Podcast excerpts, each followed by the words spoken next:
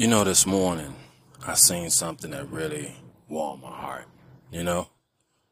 I had uh, seen uh, this young lady, and, you know, uh, the best way I can put it is, you know, that maybe she has, you know, a few issues. Uh, I've seen her maybe, you know, talk to herself and things of that nature, you know, be a little bit, you know, uh, ambitious, you know what I mean? And, you know, I can tell that's just her way. And I have seen this young lady several times, and she had her corner, you know, and I don't know what she's saying on that corner, I don't know. She's very vocal, you know, but she's not bothering anybody. See, that's the thing. She's not bothering anybody. And I respect that. I respect that. You know, I've seen actually two or three people with similar uh, issues, and, you know, by the grace of God, they're not bothering anybody. That's that's the main thing. You're always going to be nervous anytime you can't reach someone uh, with words. And so, as long as they're not bothering anybody. See, that's the thing. We all have our issues. I was very proud this morning. I was heading somewhere, and I seen two police cars, and I was worried because I knew that's where her corner was. And sure enough, I seen her. She was, you know, in in the mix of, you know, this group of police officers, and I immediately got upset. I got upset because I know the history. She's African-American, I'm African-American, and I was really concerned. I did not want her to get a record. Definitely want her to be in anyone's jail because she has few issues. And, you know, history has proven that that's sometimes doesn't always work out, and it can sometimes get become a very volatile situation. I immediately got upset, and I was kind of trapped in traffic where I couldn't get over there. And I didn't want to make a situation worse. She doesn't know me. I don't know her.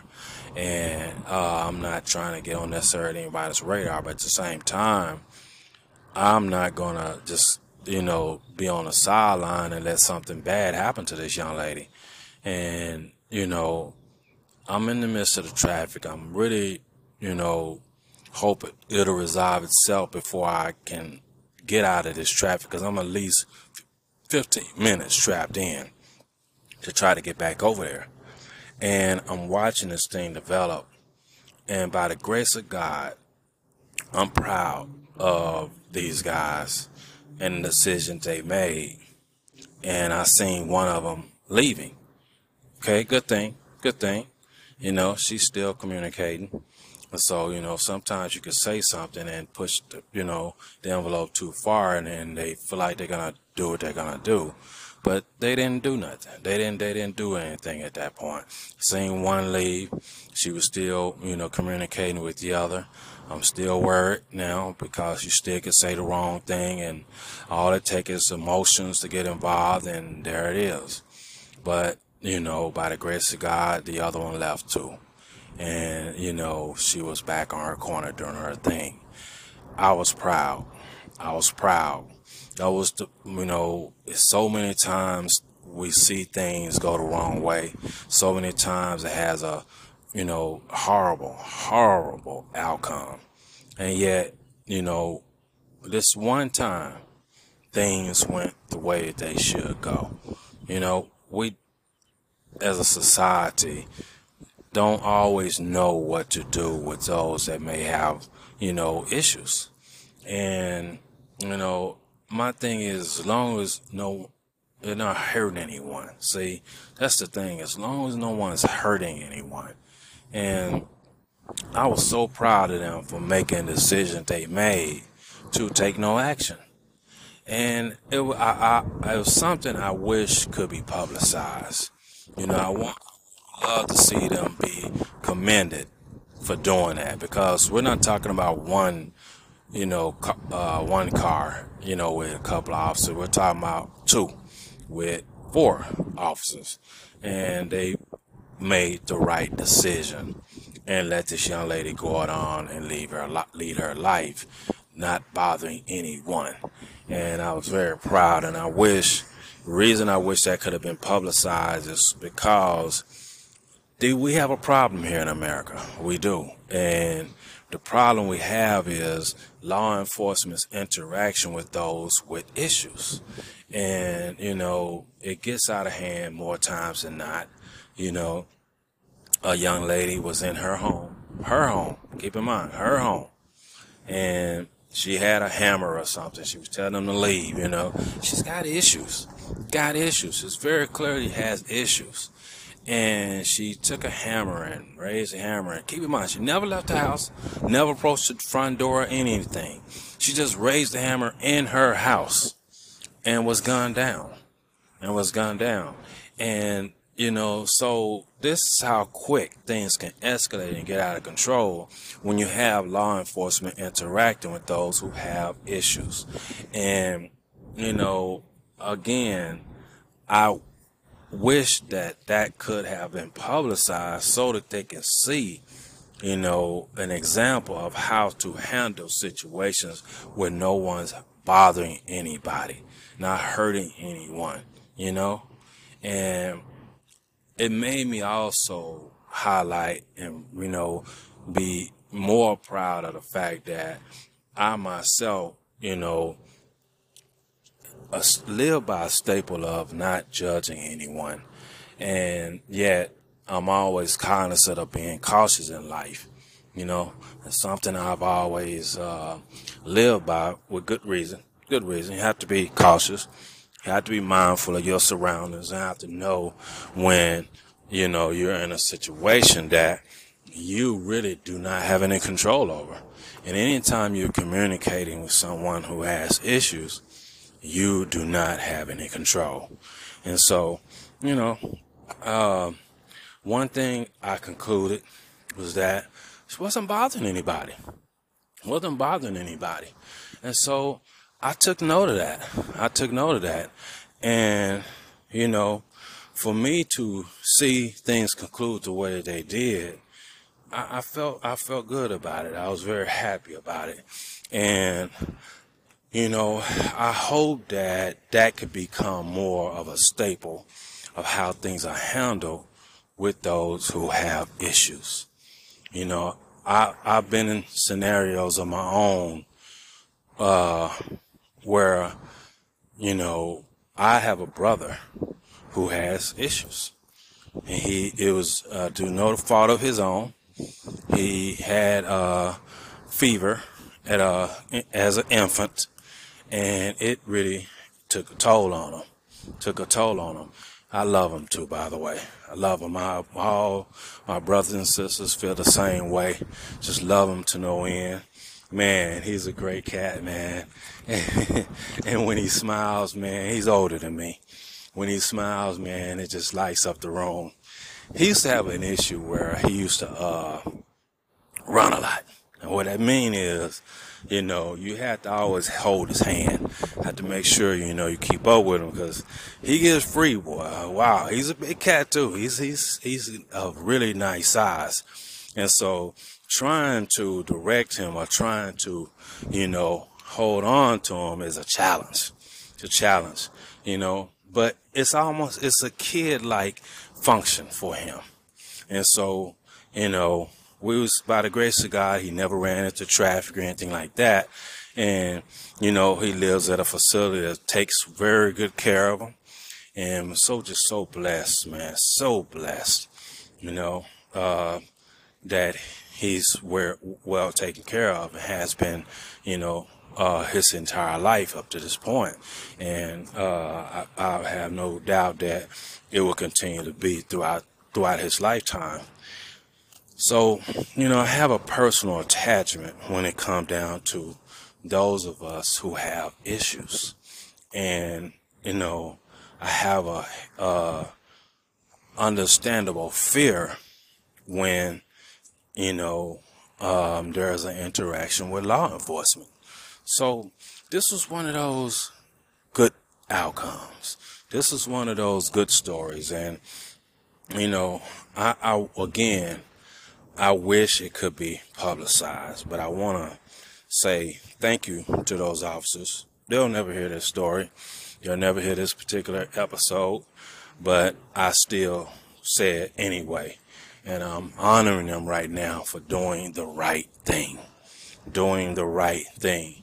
And if that could be to come to norm, I think we really could reduce a lot of the friction between the public and how they see law enforcement. You know, I remember when I was a kid, there was a time when, you know, uh, we really looked up to law enforcement. They were, you know, friends of the neighborhood, you know what I mean? And that was a, it was a good thing. It was a thing where, you know, you could count on, you know, just communicate with them. Hey, how's it going? Things of that nature.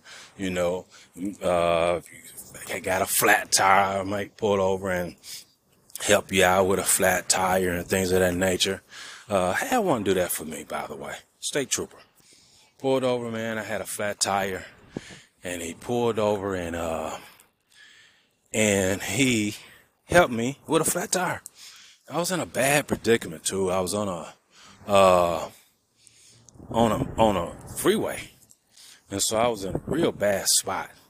And he pulled over and helped me, man. He did. And I appreciated him. We had a very a robust conversation, you know. So it was a interesting conversation to have. And, uh, ended up, you know, getting the tire fixed and everything. And, you know, went on about, our, went on about my business. And that was, those are the type of interactions I'm used to, you know, when it comes down to, you know, uh, interactions with law enforcement.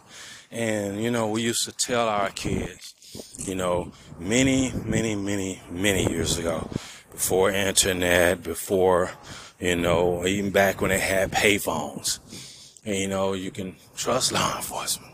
You can communicate with them. You know, if you got get in a situation, you can go, you can refer to law enforcement. And, you know, it was true at that point in time.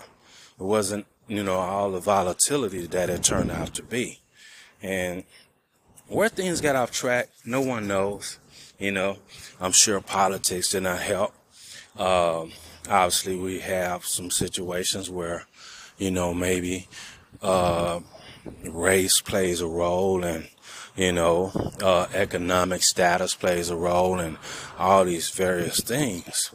And it's unfortunate. It's unfortunate. And but, you know, to me, today highlighted what could be the beginning of a brighter day. What could be the beginning of a brighter day. So, you know, if you hear this episode, I would love for you to share it. I would love for you to share it, and I would love for you to encourage, you know, anyone you know, you know, to uh, give kudos, you know, to those particular guys for making the right decision. And hopefully it could, you know, inspire others in that position, in positions of authority, to make similar decisions.